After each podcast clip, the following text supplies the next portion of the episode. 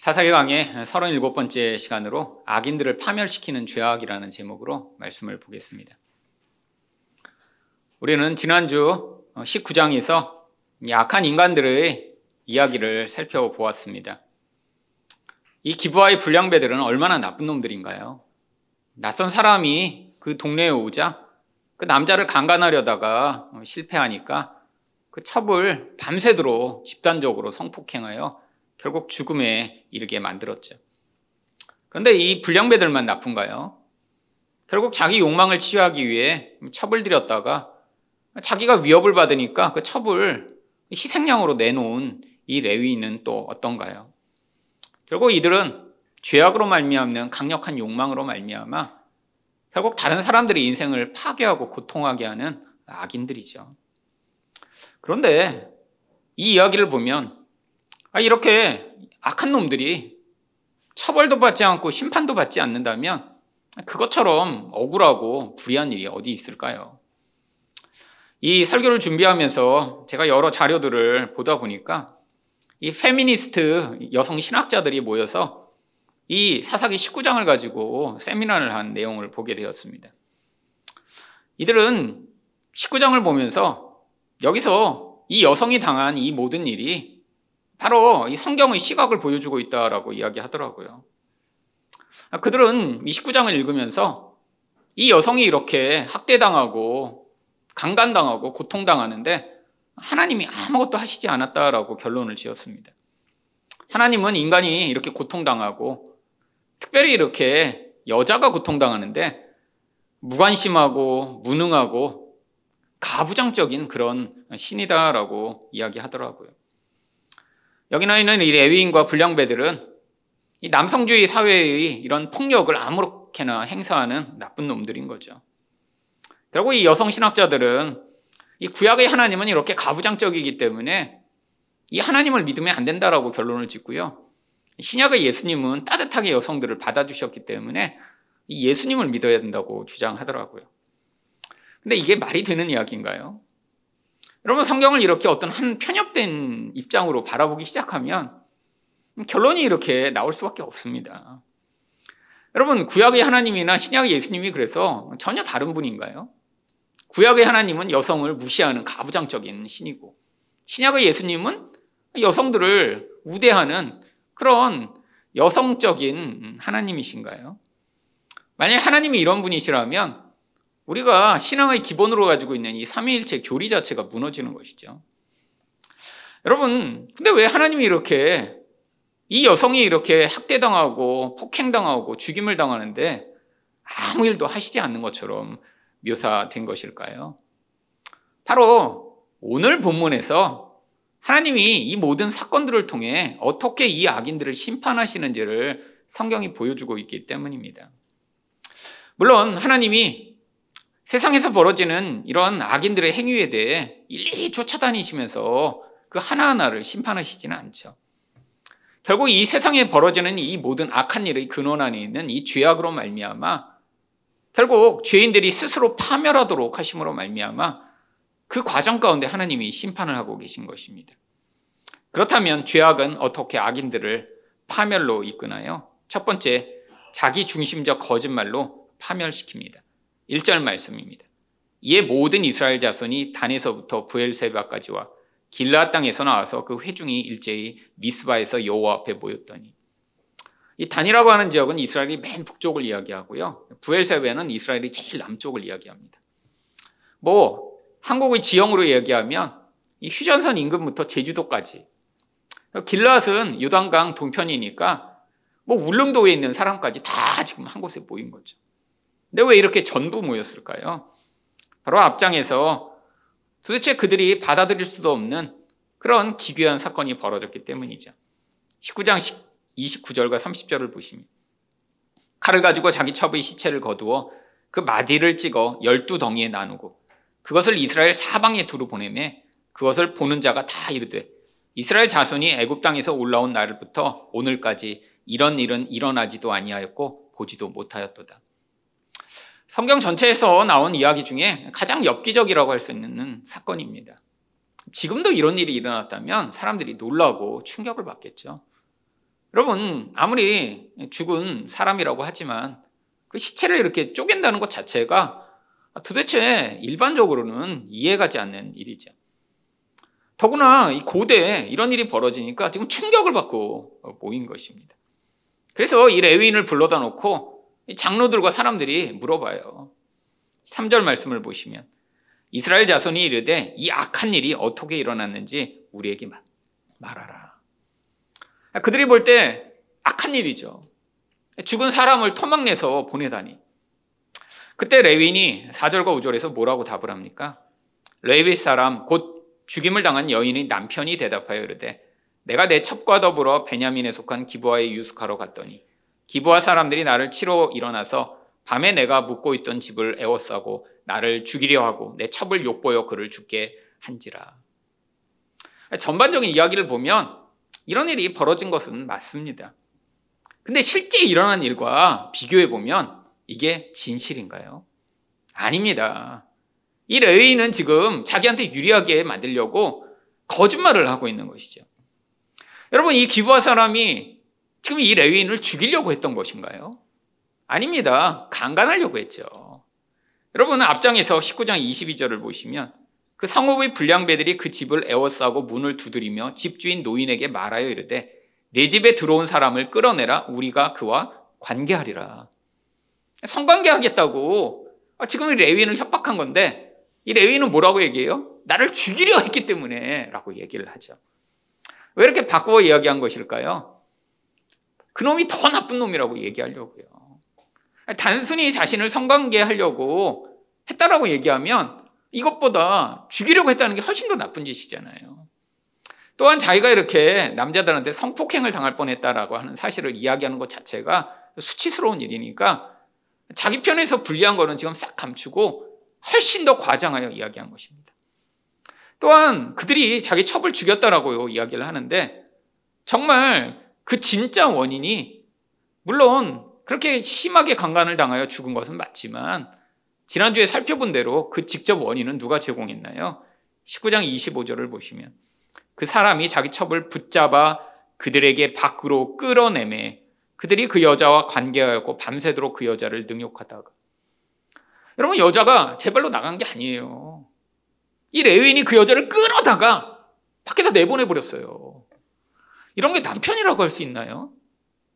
여러분 지금 이 레위인은 자기 첩을 자기 욕망의 대상으로 바라보고 있습니다. 물건이나 똑같아요.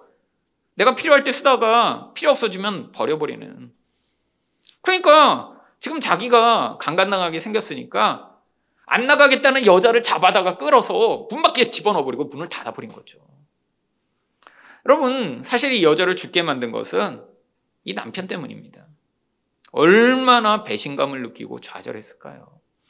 성경이 묘사하는 이 첩을 계속해서 어린 여자라고 묘사하는 것을 보면 아마 이 첩은 10대의 소녀였을 가능성이 높습니다. 아, 그러니까 이 레위인이 자기 욕망을 위해 이 여인을 첩으로 취했다가 나중에 불리해지니까 그 여인을 희생양으로 삼아버린 것이죠. 여러분, 사람들은 이렇게 거짓말을 합니다. 여러분, 아무리 진실된 사람도 다 거짓말을 하게 되어 있어요. 여러분, 목사인 저도 거짓말을 합니다. 살다 보니까 거짓말을 안 할 수가 없는 상황이 들이 있더라고요. 여러분, 세상에 어떻게 진실만을 이야기하고 사나요? 여러분, 진실만을 이야기하면 사실 어쩌면 더 미숙한 것일 수도 있어요. 여러분, 내가 화난다고, 내가 미워한다고, 내가 싫다고 다 얘기하나요? 어, 이거 맛있어? 어, 맛있어. 근데 맛 없는데. 여러분, 늘 우리 그러잖아요. 나 예뻐? 아, 예뻐. 내가 세상에서 어, 제일 예뻐, 제일 예뻐. 다 우리는 이렇게 관계를 위해 그렇게 거짓말을 하고 살죠. 물론 이걸 거짓말이라고 하기에는 약간 애매합니다. 그냥 관계를 위한 창비름 같은 거죠. 여러분 그런 거 없이 그냥 진실만 얘기해요. 너 오늘 너무 얼굴이 푸석푸석하고 이상하다. 어떻게 그렇게 진실을 얘기해요? 화장을 안 해도 예쁘다고 하고 그리고 남자가 배가 나와도 당신이 제일 멋있다고 얘기하는 거고 아무리 미워도 괜찮다라고 이야기하고 그러고 사는 건데 근데 여러분 이 악인들은 이 거짓말을 통해 무엇을 하나요? 나의 이익을 극대화하려고 이 거짓말을 사용하기 시작해 결국 남을 해하기 시작합니다. 여러분 우리가 하는 이 사소한 거짓말이 남을 해하려고 하는 건가요? 별로 안 이쁜데 아 너가 세상에서 제일 예뻐 이거 해하려고 하는 건가요? 아니에요. 서로 압니다. 여러분 그걸 물어보는 사람이 뭐 나는 세상에서 제일 예뻐 이렇게 생각하면서 물어볼까요? 근데 그냥 서로의 관계를 위해 하는 건데 이 악인들은 거짓말을 어떻게 사용해요? 남을 파괴시키고자 하는 목적으로 사용하죠. 지금 어설프게 얘기했다가는 지금 자기가 한 짓이 너무 나쁜 일이에요. 이러면 시체를 쪼각내 갖고 지금 온 곳에 보내서 사람들이 놀라서 모였고 야, 이 악한 일을 왜 한 거야? 라고 하는데 거기다 대고 지금 진실을 조막조막 얘기할 수는 없잖아요. 이 기부하는 놈들을 진짜 나쁜 놈들로 만들어야 자기가 원하는 보복을 이 국가의 힘으로 지금 대신할 수 있으니까 지금 남을 해하기 위해 거짓말을 하고 있습니다. 여러분, 거기가 끝이 아닙니다. 이제 자기의 이 모든 상황을 합리화하기 시작하죠. 6절 말씀입니다. 내가 내 첩의 시체를 거두어 쪼개서 이스라엘 기업의 온 땅에 보냈나니 이는 그들이 이스라엘 중에서 음행과 망령된 일을 행하였기 때문이다. 여러분, 이 자기 보복에 대한 욕망을 뭘로 바꿔요? 이스라엘 중에 이렇게 음행과 망령된 일이 있어서 내가 이걸 해결해야 된다라고 얘기를 합니다. 여러분 근데 사실 이 레위인이 실제는 자기가 음행하고 자기가 망령된 자예요. 여러분 소위 얘기하면 이스라엘이 영적 지도자인데 자기 성적 욕망 취하겠다고 10대의 소녀를 첩으로 취한 이 음행하는 놈. 아니 이런 거룩한 일을 하는 자가 시체를 12조막으로 토막내서 사람들에게 보낸 이런 망령된 일을 행한 놈. 근데 자기 일은 그렇지 않다는 거예요. 그놈들만 망령되고 그놈들만 음행을 한 놈들이죠. 여러분, 이게 합리화입니다. 인간이 가지는 나는 나쁜 사람이 아니고 내가 이 모든 일을 한 것은 내 주변의 환경과 사람 때문이라고 주장하는 이 인간의 방어 기제요. 근데 이 모든 거짓말과 이 합리화의 모든 반응이 어디서부터 나오나요? 인간의 깊은 욕망에서 나오죠. 나는 내가 원하는 걸 늘 얻고 싶은 거예요. 그리고 내 주변에 나를 방해하고 나를 힘들게 하고 나를 고통 준 자들을 보복하고 파괴하고 싶은 이 강렬한 욕망이에요. 여러분, 인간이 이렇게 강한 힘을 갖고자 하는 강한 열망에 물론 내가 잘 먹고 잘 살고자 하는 이런 쾌락에 대한 욕망이 있습니다. 근데 또 한 가지 욕망이 뭐냐면 나에게 불편을 끼치고 나를 힘들게 하는 놈들을 보복하고 파괴하고 싶은 욕망이에요. 여러분 힘이 있으면 나쁜 놈들 보복할 수 있잖아요. 여러분 왜 사람들이 이렇게 폭력이 나오는 영화를 좋아하나요? 이러면 주인공이 이렇게 나쁜 놈들한테 당하고 나면 100배, 1000배로 갚아주잖아요. 주인공은 막 총도 안 맞아요. 막 나쁜 놈들 30명이 총 쏘는데 다 피해가서 다 죽입니다. 아, 그러면 우리는 보면 시원하죠. 근데 주인공이 이렇게 보복당한 다음에 가서 싸우다가 결국에는 또 피해를 당하고 죽임을 당하면 그런 영화 누가 보겠어요?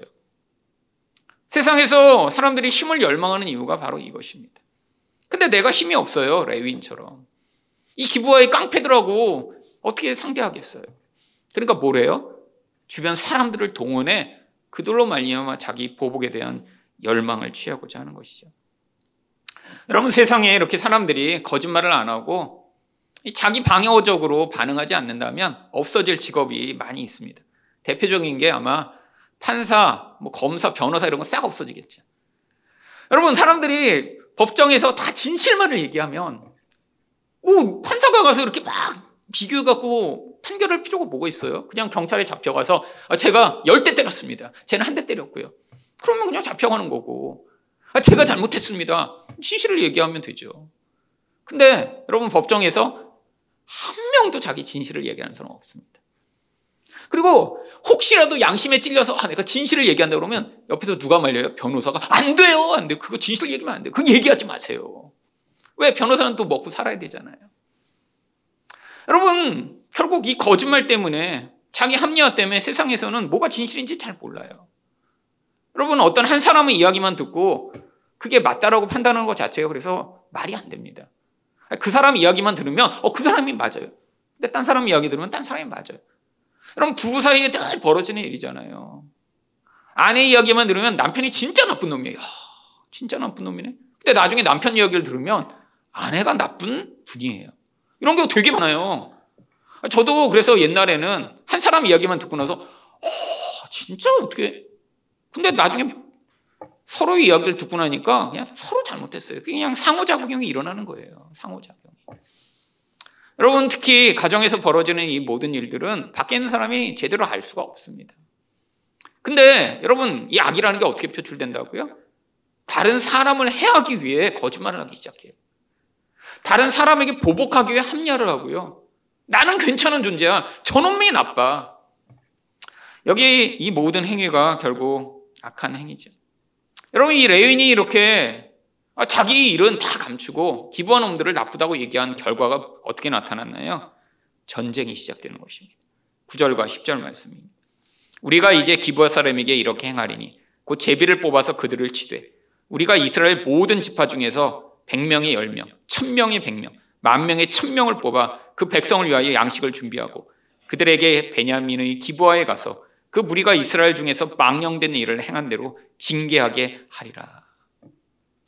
여러분 이렇게 한 사람, 수십 명과 한 사람이 지금 벌어진 이 사건이 이스라엘 전체의 전쟁으로 확전됩니다.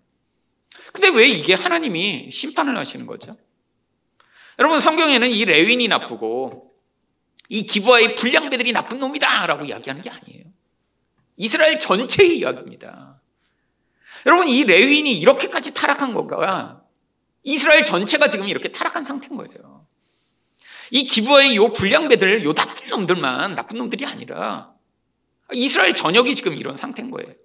여러분 결국 하나님은 이 이스라엘의 악을 지금 징계하고자 하시는 것입니다. 근데 거기에 이 레윈이 거짓말이 사용되고 있는 것이죠. 여러분 이 전쟁이 일어나고 결국 어떻게 됐나요? 40만 명의 이스라엘 군인이 모였다가 그 중에 4만 명이나 죽게 됩니다. 베냐민 지파는요 거의 다 몰살당해요. 여러분 이스라엘 전체에 대한 심판인 거예요. 40만 명이 4만 명은 10분의 1, 11조잖아요. 하나님이 이것을 통해 그들에게 보여주고 계신 거예요. 너희들이 악을 내가 지금 심판하고 있다. 근데 하나님이 직접 하늘에서 번개를 내리시지 않아요. 여러분, 많은 사람들이 왜 하나님이 이 세상의 악인들을 심판하시지 않는가 궁금합니다. 저도 그것 때문에 많이 고민했어요. 옛날에는 보면 뭐 김일성 왜 하나님이 안 심판하시지? 뭐 지금도 뭐 푸틴은 왜 심판 안 하지? 아니 저렇게 나쁜 짓을 하는 저놈들 왜 그렇게 그냥 오래 살게 놔두시지? 여러분 그런데 하나님이 이 모든 사람들을 심판하시면 어떻게 될까요? 예를 들면 도둑질을 하는 사람이 갑자기 손이 뚝 잘라져 나가. 훔치는 도중에 손이 뚝 잘라져 가면 도둑질을 없을 거 아니에요. 거짓말하는 사람이 갑자기 입이 붙어서 말을 못해. 여러분 그럼 거짓말 할까요? 너 이 붙어버렸어. 말을 못할 거 아니에요. 여러분 근데 문제가 있습니다. 하나님이 이 행위만 보시는 게 아니라 하나님은 우리 마음도 보시잖아요. 여러분 마음에서 누구를 미워한 사람이 바로 암에 걸려. 화나는 사람은 바로 목이 잘려. 그럼 어떻게 될까요? 이 지구상에 지금 한 명도 남아있지 않습니다. 여러분, 우리는 맨날 화내고, 맨날 미워하고, 맨날 짜증내고, 맨날 욕심부리잖아요. 하나님이 뭐 도둑질은 나쁘고, 아니, 우리가 누구를 실제로 때리는 건 나쁜 놈이고, 하나님이 그 행위만을 보시나요? 아니에요. 여러분, 예수님이 뭐라고 말씀하셨어요? 형제를 향해 바보라고 얘기하는 자는 살인한 것과 같다. 이건 하나님의 기준이에요. 여러분, 우리 얼마나 많이 합니까? 형제를 향해, 아우, 바보처럼. 아, 그것도 못해. 아니, 대학교나 나왔으면서. 여러분, 우리 맨날 가지고 있는 이 판단의 죄. 근데 하나님이 그걸 뭐로 보셔요? 살인으로 보세요. 그럼 어떻게 되겠어요? 만약에 하나님이 우리가 하는 이 모든 일에 대해서 막 옆에 보고 계시다가 하실 수 있죠. 전지하고 전능하니까. 마음에 생각할 때마다 그냥 죽여버려. 여러분, 지구의 모든 인간이 이미 멸종됐습니다. 아무도 살아남지 못해요. 여러분, 그래서 하나님이 지금 어떻게 하고 계세요? 지금 우리를 방치하는 것처럼 때로는 보이시는 것이죠. 여러분, 근데 여러분, 우리는 다 사실은 심판을 받아 죽어 마땅한 존재입니다. 이 레위인처럼 아, 저놈들은 나쁘고 저는 괜찮았는데. 라고 하는 이런 합리화를 가지고 우리는 다 살아요. 근데 하나님이 특별한 은혜를 받은 자들에게 성령을 주셔서 자기 죄를 고백하게 하세요. 아, 옛날에는 저놈들 맨날 살다 보니까 어, 내가 잘못이라는 게 깨달아. 근데 이거 어떻게 깨달아요? 여러분 우리가 똑똑하고 우리가 겸손하고 우리가 착한 사람이라 깨닫는 게 아니에요. 인간은 절대로 자기 죄를 스스로 깨달을 수 없는 존재입니다. 여러분 우리가 이렇게 눈을 가지고 자기 엉덩이 볼 수 없잖아요. 볼 수 없죠. 근데 영적으로도 마찬가지예요.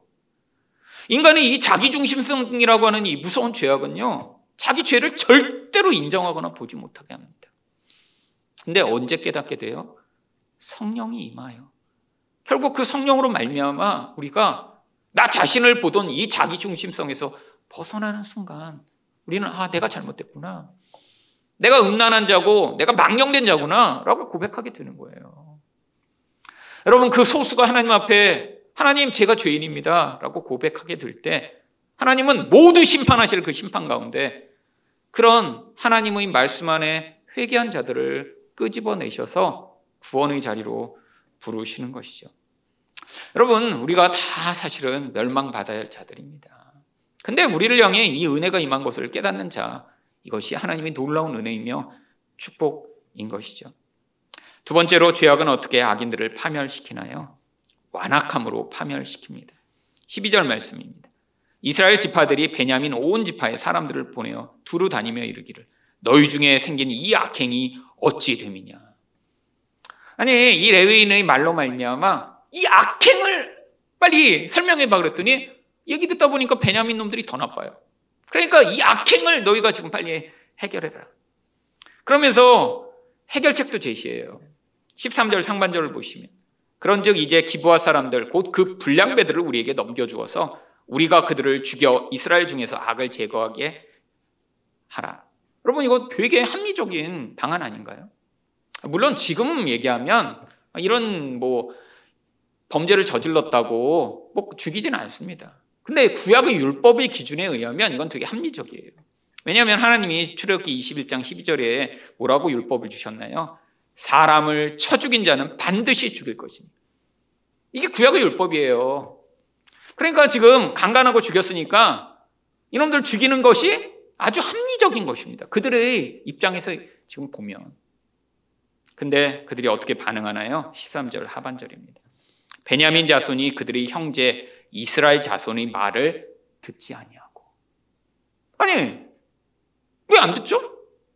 아니, 그렇게 나쁜 놈들이 여자를 집단 강간하고 죽였는데 근데 그들만 내놓으면 이게 해결된다고 지금 40만 명의 군대가 둘러싸고 지금 그놈들만 내놓으면 돼. 그런데 안 들어요. 여러분 왜 안 들었을까요? 그들을 너무 사랑해서요? 아니에요. 여러분, 지금 베냐민 지파가 2만 6천 명이 나중에 군인들이 싸우러 옵니다. 2만 그 6천 명이 불량배들을 다 알고 친할까요? 아니에요. 모르는 관계인데 왜 그랬죠? 이 베냐민 지파는요, 이 기부와 이 불량배들이 그렇게 행한 일들이 너무 일상적이고 자연스러운 일이라 받아들일 수 없었던 거예요. 여러분 그 동네에 이 불량배들만 나쁜 놈들이라. 아, 저게 어떻게 나쁜 짓을 해? 이게 아니라 그 우리 동네에서 늘 있는 일 아니야. 낯선 여자나 낯선 남자 오면 잡아다가 강간하고 그거 재밌잖아. 아니 근데 우리가 재밌게 하는 일을 왜 나쁜 짓이라고 해? 여러분 얼마나 이 악이 심해졌는지 여러분 가나안 사람처럼 돼버린 것이죠. 여러분 구약 성경에 이 가나안 사람들이 어떻게 살았나요? 한 남자가 존재하는 모든 관계의 모든 여자를 자기 성적 대상으로 삼았습니다. 그래서 하나님이 이스라엘 백성들이 가나안에 들어갈 때 너희는 가나안 사람처럼 이렇게 하지 마라 하면서 구체적으로 주신 율법이 뭐예요? 그러면 한 남자가 맺을 수 있는 모든 여성 관계를 다 일일이 나열합니다. 너희 이모와 관계하지 말고, 뭐 너희 고모와 관계하지 말고, 너희 딸과 관계하지 말고. 왜 그래요? 가나안 사람이 그렇게 살았어요. 지금의 우리 관점으로 보면 미친놈들 아니야, 다? 그런데 그게 그들이 그냥 표준이에요. 힘이 있는 남자라면 내 주변에 있는 모든 여자가 기회가 될 때 내가 다 성폭행을 하여 내 욕망을 취하는 그런 인생. 근데 베냐민 사람들이 그렇게 살았던 거예요. 낯선 사람이 와서 아, 이렇게 강간하고 죽이고 뭐, 아, 그까지 할 수 있지. 재밌잖아. 그러니까 베냐민 지파가 못 받아들였던 거죠. 여러분, 심판당에 마땅한 존재가 된 것입니다. 소돔과 고모라 사람처럼 돼버린 거예요. 세상이랑 똑같이 돼서 아무런 지금 하나님 백성처럼 살 수 없는 존재가 된 거죠. 여러분 구약 성경에 이렇게 하나님의 뜻을 거부하는 이런 강팍하고 완악한 존재들이 나오는데 그 가장 대표적인 사람이 바로 이 출애굽할 때의 이 바로입니다. 출애굽기 7장 13절을 보시면 그러나 바로의 마음이 완악하여 그들이 말을 듣지 아니하니 여호와의 말씀과 같더라. 아니 계속해서 이적이 일어나는데 계속 거부해요. 근데 왜 그렇죠? 이게 바로 하나님의 심판이 임하는 방식입니다. 출애굽기 10장 20절을 보시면 그러나 여호와께서 바로의 마음을 완악하게 하셨으므로 이스라엘 자손을 보내지 아니하였더라. 하나님이 이거를 뭐 그 사람 마음을 이렇게 꽉 완악하게 만들어서 그렇게 된 건 아니에요. 근데 은혜를 받지 못한 인생의 마음이 이렇다는 거예요. 아무리 기적이 일어나고 아무리 말씀이 들려도 마음이 정말 꽉 돌처럼 닫혀서 하나님의 뜻과는 반대대로 행동하는데 하나님이 그걸 사용하시는 거예요. 이 바로는 어떤 방식으로 사용됐나요? 이 세상의 지배하는 마귀의 모형인 거예요. 하나님 백성들을 사로잡아 노예로 삼아 고통하게 만드는 마귀의 모형으로 이 바로가 사용되어야 됐기 때문에 하나님이 이렇게 마음을 강팍하게 만드셔서 하나님의 권능의 기적을 보이시고 결국은 어떻게 하세요? 예수의 보혈로 말미암아 우리가 구원받듯 어린 양의 피로 그들이 구원받게 되는 이 출애굽의 기적을 보여주시고자 사용하신 것이죠.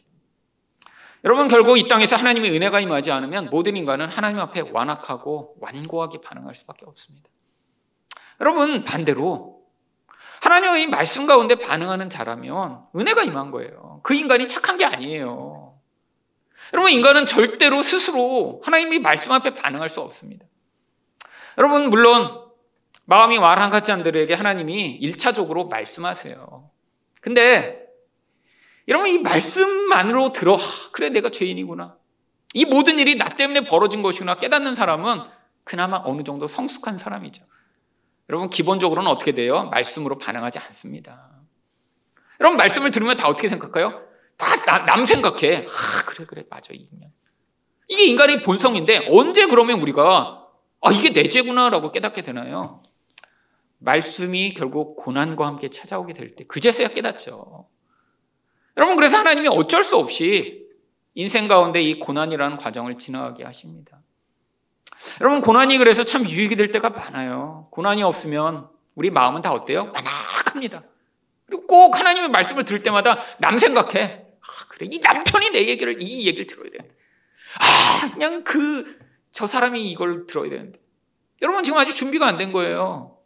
하나님이 그때 이 사람의 마음을 겸손하게 만드시고자 사용하시기 위해 이 모든 상황까지도 조절을 하고 계신 것이죠. 근데 그 은혜가 안 임하면 어떻게 돼요? 이 베나민 지파처럼 되는 거예요. 14절을 보시면 도리어 성읍들로부터 기부하에 모이고 나가서 이스라엘 자손과 싸우고자 하니라. 여러분 지금 이거 정신이 나간 거죠. 지금 이스라엘 지파에서 전체에서 지금 40만 명이 모였는데 베냐민 지파는 12지파 중에 한 지파잖아요.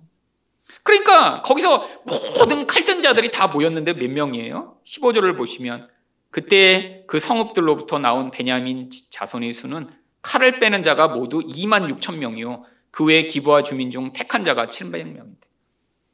기부와 사람은 700명이고 이거 돕겠다고 나온 사람이 2만 6천 명 정도인 거예요. 지금 몇 대 몇의 싸움이에요? 40만 대 2만 6천. 15대 1이에요. 15대 1. 여러분 요즘처럼 막 미사일 쏘고 폭탄 쏘면 뭐 해볼만 해요. 근데 옛날에는 아무리 혼자 잘 싸워도 15명과 싸울 수 있나요? 칼과 창으로 여러분 싸우는 게 불가능하죠. 아, 그리고 서로 비슷한 민족 아니에요. 근데 이들이 이렇게 이해가 안 가는 짓을 합니다. 왜요? 마음의 강팍함으로 말미암아 파멸의 길로 계속 지금 가고 있는 거예요. 거기서 누구 하나라도 야 이거 말이 안 되잖아. 아, 이놈들이 나쁜 짓 했으니까 이놈들만 처벌하면 괜찮은데? 라고 이야기했더라면. 근데 이야기를 했어도 안 되는 거죠. 여러분, 하나님이 이걸 사용하십니다. 여러분, 이 세상에서 하나님이 심판이 임하는 것 같지 않은데 하나님이 이 악인들은 그 악이 그들을 지배하여 결국 파멸의 길로 가도록 그냥 놔두고 계신 거예요. 여러분, 우리가 볼 때는 예를 들면 어떤 부자가 아예 이렇게 악행을 하면서 사는데 그냥 그 부가 유지되고 사는 것 자체를 보면 야, 저 사람 심판도 안 받잖아. 여러분, 뭐 돈이 세상에 많은 채로 사는 것 자체가 그럼 복인가요? 아니에요. 아무리 돈이 많아도, 아무리 건강해도, 아무리 지위를 유지해도 마음이 지옥 같고 결국에는 그 영향력으로 말미암아 여러분 궁극적으로는 파멸의 길에 서게 되어 있습니다. 아니 이 땅에서는 죽을 때까지 이렇게 아무런 고통 없이 죽는 것 같이 보이는 사람도 있죠. 가끔씩. 김일성, 김정일 다 그랬잖아요. 뭐 구테타라도 일어나서 중간에 죽임을 당했으면 야 저렇게 사람 많이 죽이고 악행을 했는데 라고 할 수 있는데 죽을 때까지 자기 원하던 권력을 누리다가 죽었잖아요. 여러분 그게 끝인가요? 성도가 그걸 바라보며 어 저렇게 악행을 하고 잘 살다가 죽으면 그게 무슨 심판이요? 아니요. 여러분 그 이후에 영원한 심판이 기다리고 있습니다. 이게 더 무서운 거죠. 이 땅에서의 인생 길어야 여러분 80, 90이잖아요. 여러분 정말 인생 정말 너무 빨리 갑니다. 너무 빨리 갑니다. 여러분 훅훅훅 지나가요. 여러분 저희 교회 그렇게 훅훅 지나가서 10년 됐고요. 정말 10년 전에 깐난장이로 왔던 아이들이 지금 막 여기 초등학교 4, 5학년 돼서 뛰어다니고 보면 오, 너무 빠르다. 금방입니다. 이거 금방 끝나고요. 어떻게 돼요? 하나님이 부르세요. 여기서 회개한 자들은 하나님의 품으로 부르시고 끝까지 악행을 회개하지 않은 자들은 그 상태로 지옥으로 그냥 들어가 버리는 거죠. 이게 진짜 무서운 거예요. 거기는 끝이 없습니다. 여러분 이 땅에서 우리가 고생하고 고통하고 아파해도 그래도 금방 지나가요. 그리고 하나님의 백성들이 그 과정을 통해 회개하며 하나님 저 같은 악인에게 어떻게 은혜를 베푸셨나요? 라고 반응할 때 바로 그게 하나님의 은혜로 말미암은 결과라니까요. 그럼 그 자들을 하나님이 불쌍히 여기시며 그 구원의 자리로 부르시며 야 네가 시기에 너무너무 고생했구나. 내가 내 눈물을 닦아주겠다라고 그 하나님의 자리로 부르시는데 여러분 악인들은 어떻게 돼요? 그냥 그대로 지옥으로 직행하는 거죠. 여러분 이 땅의 인생 너무너무 금방입니다. 여러분 나중에 우리 인생이 끝났을 때 그 품에 우리를 불러주실 분이 없는 것 그것처럼 불행하고 그것처럼 안타까운 인생이 어디 있을까요? 여러분 만약에 어린아이가 놀이터에 놀다가 저녁이 돼요. 근데 엄마 아빠 있는 집에서는 야 이제 저녁에 밥 먹으러 와 그리고 부르는데 만약에 혼자 남겨뒀다고 생각해 보세요. 아무도 부르지 않아요. 엄마 아빠가 없어요. 여러분 이 아기들이 끝이 그거예요. 여기서 떵떵거리고 지 원하는 거 다 누리며 사는 것 같아도 나중에 불러줄 분이 없습니다. 아 있죠. 마귀들이 불러요. 일로 와 마귀들이. 내가 예뻐해 줄게. 여러분 이 땅에서 뭐 백살을 그렇게 행복하게 사는 것처럼 보였지만 나중에 그 마귀들이 품에 가서 그 귀염 받으면 아 그것처럼 불행한 게 어디 있을까요? 여러분 결국 17절에서 이 말도 안 되는 싸움이 벌어지는 이유가 무엇인가요? 베냐민 자손 위에 이스라엘 사람으로서 칼을 빼는 자의 수는 40만 명이니 다 전사라. 결국 40만 명 대 2만 6천 명. 여러분 결론은 빤합니다. 46절과 47절을 보시면 이날에 베냐민 사람으로서 칼을 빼는 자가 엎드러진 것이 모두 2만 5천 명이니 다 용사였더라. 베냐민 사람 600명이 돌이켜 광야로 도망하여. 여러분 불량배 몇십 명만 죽었으면 끝날 일인데 베냐민 지파가 전체가 다 몰살당해요. 물론 600명이 살아남은 건 하나님의 은혜입니다. 왜냐하면 그 600명까지 다 죽임을 당했을 뻔했는데 이들마다 죽으면 한 지파가 없어지잖아요. 그러면 이 열둘이라고 하는 숫자가 훼손되기 때문에 하나님이 그건 막으세요. 왜냐하면 이 열둘이 하나님의 백성의 숫자거든요. 그래서 이 열둘은 꼭 지켜져야 돼요. 나중에 열두 제자, 열두 지파. 왜요? 이게 교회를 상징하는 숫자거든요. 여러분, 이거 뭡니까? 근데 어떻게 이렇게 됐어요? 완악하게 반응하다가. 이 나쁜 놈들과 우리는 한패야. 아, 저거 별것도 아닌데 왜 자꾸 우리를 귀찮게 해? 라고 완악하게 반응하다 몰살돼 버린 것이죠. 여러분, 하나님은 지금도 일하고 계십니다. 여러분, 하나님이 일하시는데 그걸 못 보는 거가 우리의 지금 잘못이죠. 어떤 사람들은 아니 하나님이 악인들을 심판 안 하시기 때문에 하나님은 없다라고 얘기하는 사람이 있고요.